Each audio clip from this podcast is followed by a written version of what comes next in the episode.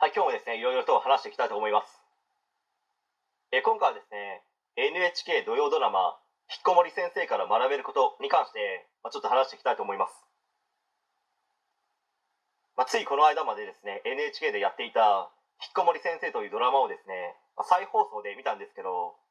不登校になってしまった生徒たちのですね、事情や学校の在り方、存在意義など、まあ、様々な部分がですね、多岐にわたって表現されていて、まあ、数多くある学校をテーマにしたドラマの中でもですねすごく印象に残ったドラマだったのではないかと思います。民放のドラマの場合ですね先生と生徒たちの間にさまざ、まな問題が起こりそれを先生が解決していって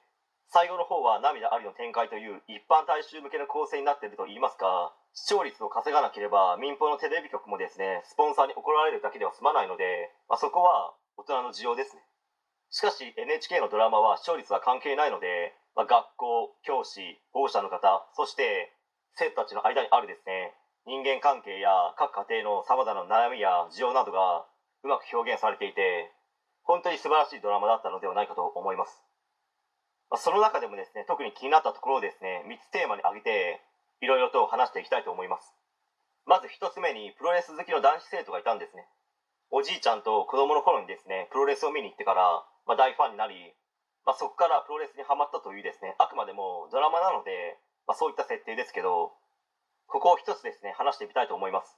二つ目にですね母親に厳しく教育指導されているというか母親のエゴの押し付けによって悩み苦しんでいる女子生徒についてそして最後にですね高橋克典さん演じる学校ファーストで学校というものは存在し存在し続けていかなければいけないという考えの向上についていろいろと、ま、持論を述べていきたいと思います。